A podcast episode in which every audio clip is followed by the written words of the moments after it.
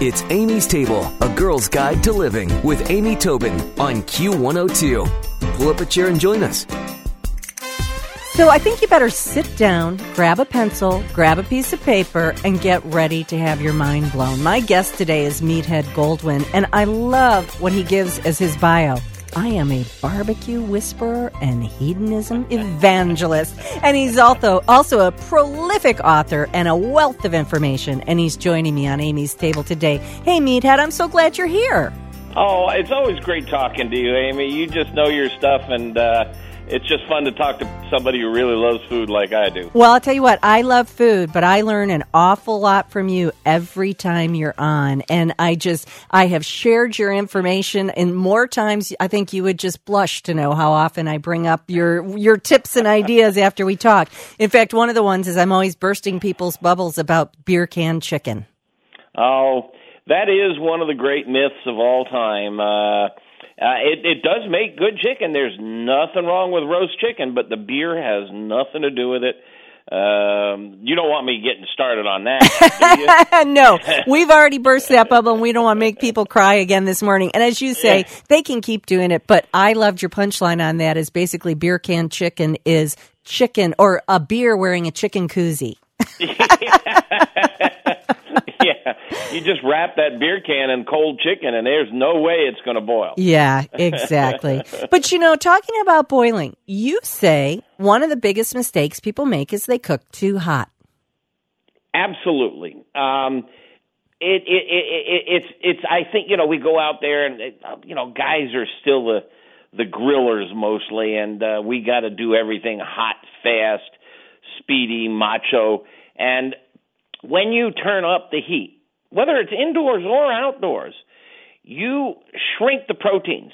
And when you shrink proteins, and that means connective tissues which surround muscle fibers, they squeeze out the juices. Cooking hot is a recipe for cooking dry. Um, turn down the heat, cook it medium to low, gently warm the food. You're going to have moisture food. So, how do you go about? So, I, I adhere to that totally, and I'm hoping you're not going to say I'm doing things totally wrong. But if I'm out on the grill, let's say I'm doing a steak. We we do flank steak a lot because we love to oh, slice it up for you know. I love flank. Yeah, so much flavor. Yeah, absolutely one of my favorite pieces of meat. So I go out there with a blazing hot grill, mm-hmm. and I sear it, and then I flip it and sear the other side after a few minutes. And then I do drop the heat and I close the the grill lid and kind of just let it go.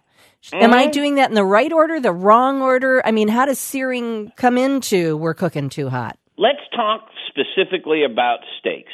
Okay. And this applies to a lot of other meats, but we're going to focus on steak. The temperature at which you cook depends entirely upon how thick the meat is. Now, think about this meat is 70% water, the rest is protein and fat and some minerals, and uh, around 10% fat. And uh, uh, if it's very thick, it takes the heat a long time to work its way to the center. Hot air cooks the outside of the meat, but hot air cannot penetrate the meat. It heats up the outside of the meat, and the outside of the meat heats up the inside of the meat.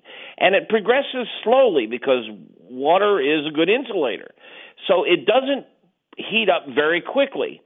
Now, if you've got a really thick piece of meat, like a, a inch and a half or two inch ribeye, it takes a long time for the heat to get down to the center. If you've got a one inch thick steak, it doesn't take long at all for it to get down to the center. Now, if you're doing like a skirt steak, and you want a good dark brown crust, and you want it pink in the center or even ruby in the center, you've got to cook it hot and fast to get the outside dark. You have no choice. You want dark on the outside because that's a chemical reaction called the Maillard reaction, and it makes wonderful flavors. You want a dark sear and a crust. Searing doesn't have anything to do with sealing in juices, but it has everything to do with flavor. Now, if you've got a big, thick steak, you want to warm it gently, slowly, so the interior heats up at about the same rate as all the other layers, And then at the end of the cook, you want to put it over direct radiant heat. So what you do is you divide your grill in two halves. One half is direct radiant heat where you're right above the flame, and the other half there's no flame below it. And you start a big thick piece of meat over the indirect side, no flame underneath, so it gently warms by convection airflow. And then you move it over to the hot side at the end of the cook, not the beginning. That's backwards. Um, and when you do that, you pound the surface with energy, and there's no time for it to move into the center. You don't overcook the steak. Everybody has seen a steak that is brown on the outside, and then just below the surface, it's it's tan, and below that, it's slightly pink, and then it's pink, and then it's rosy in the center. And that rainbow effect comes from searing at the beginning because now you're loading up the surface with energy and it's working its way slowly down into the center and you get that rainbow effect. But if you start it indirect, gently warming it, you'll get even color top to bottom. And that's, I know it sounds backwards, but it's simple physics. I am sitting here. You can't see me, but I am sitting here with my mouth actually a little agape. I, you know what? I totally understand this and I will be, I will do it right tonight. well, here's here's the rub. You notice I didn't mention flank steak. Flank steak is in that never never land in the middle. Flank steak can run about an inch thick to an inch and a half thick, and often it's a little thicker on one end. Yeah. And I got to tell you, I treat it a little bit like a, um, uh, a, a, thin steak. I will cook flank steak hot and fast most of the time. I want a good dark crust. And I'm a medium rare guy. I don't want it overcooked. There's good science that proves that medium rare, which is about 130 degrees, is the most tender and most juicy of any kind of cut of meat. So I like it 130 degrees. And by the way, folks out there who are poking their steaks, poking their hand, poking their nose, trying to comparison, you, you're not you can't do that. You're not good enough. If you work at Morton's Steakhouse and you cook a hundred steaks a night, two hundred steaks a night, maybe you can. If you're a weekend warrior like me, the best investment you can make in cooking is a thirty dollar instant read digital thermometer, not a dial thermometer, digital. Right. It'll give you a precision temperature reading in five seconds or less. And nothing will improve your cooking than knowing exactly what the interior temperature of your food is. You'll get a perfect steak every time. And can I add to that? Nothing will improve the harmony at your dinner table. If somebody doesn't want rare or somebody really mm-hmm. wants medium rare, they're none too happy if you come in well done or, you know, undercooked. It's like, cook it right. yeah, if you've got it, uh, and there's oh, Aunt Martha wants hers well done. Yeah. Um, Uncle Harry wants his still wiggling and squirming. Um, you know, so the only way you can do it, and there, there's no point in standing there and cutting into it because inside that meat, it is an oxygen free environment. And as soon as the oxygen hits that meat, it starts changing color.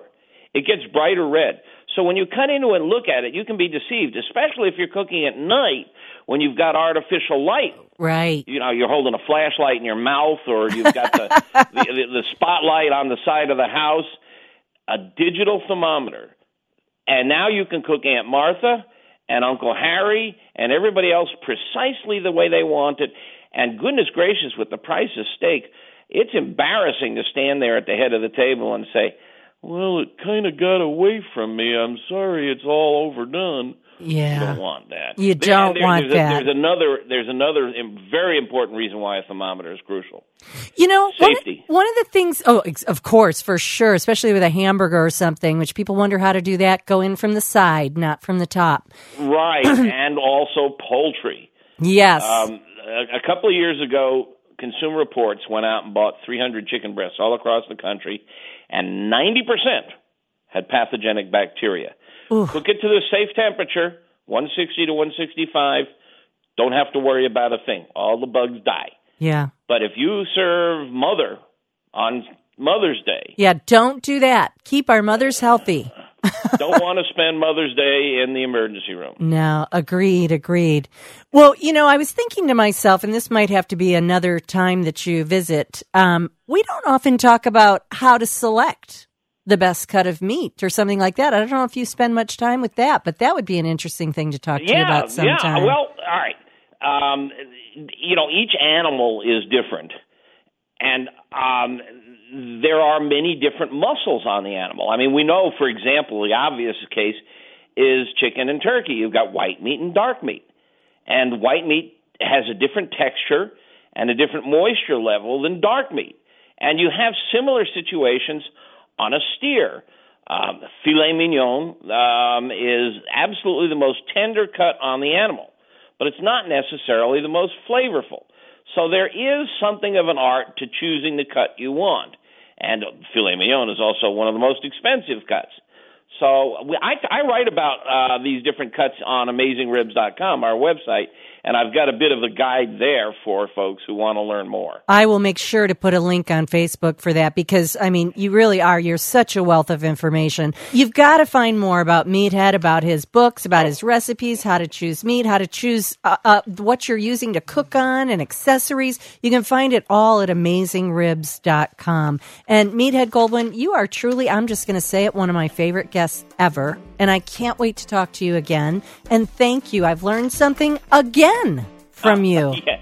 It's always great talking to you. You you know so much about food, and you ask such great questions. It's always fun. Well, thank you, Meathead, and I hope to talk to you again soon. Again, find more at AmazingRibs.com. Thanks, Meathead. Thank you. Thanks for listening to Amy's Table, a girl's guide to living with Amy Tobin on Q102. For more, visit Amy's blog with Q102 online at WKRQ.com.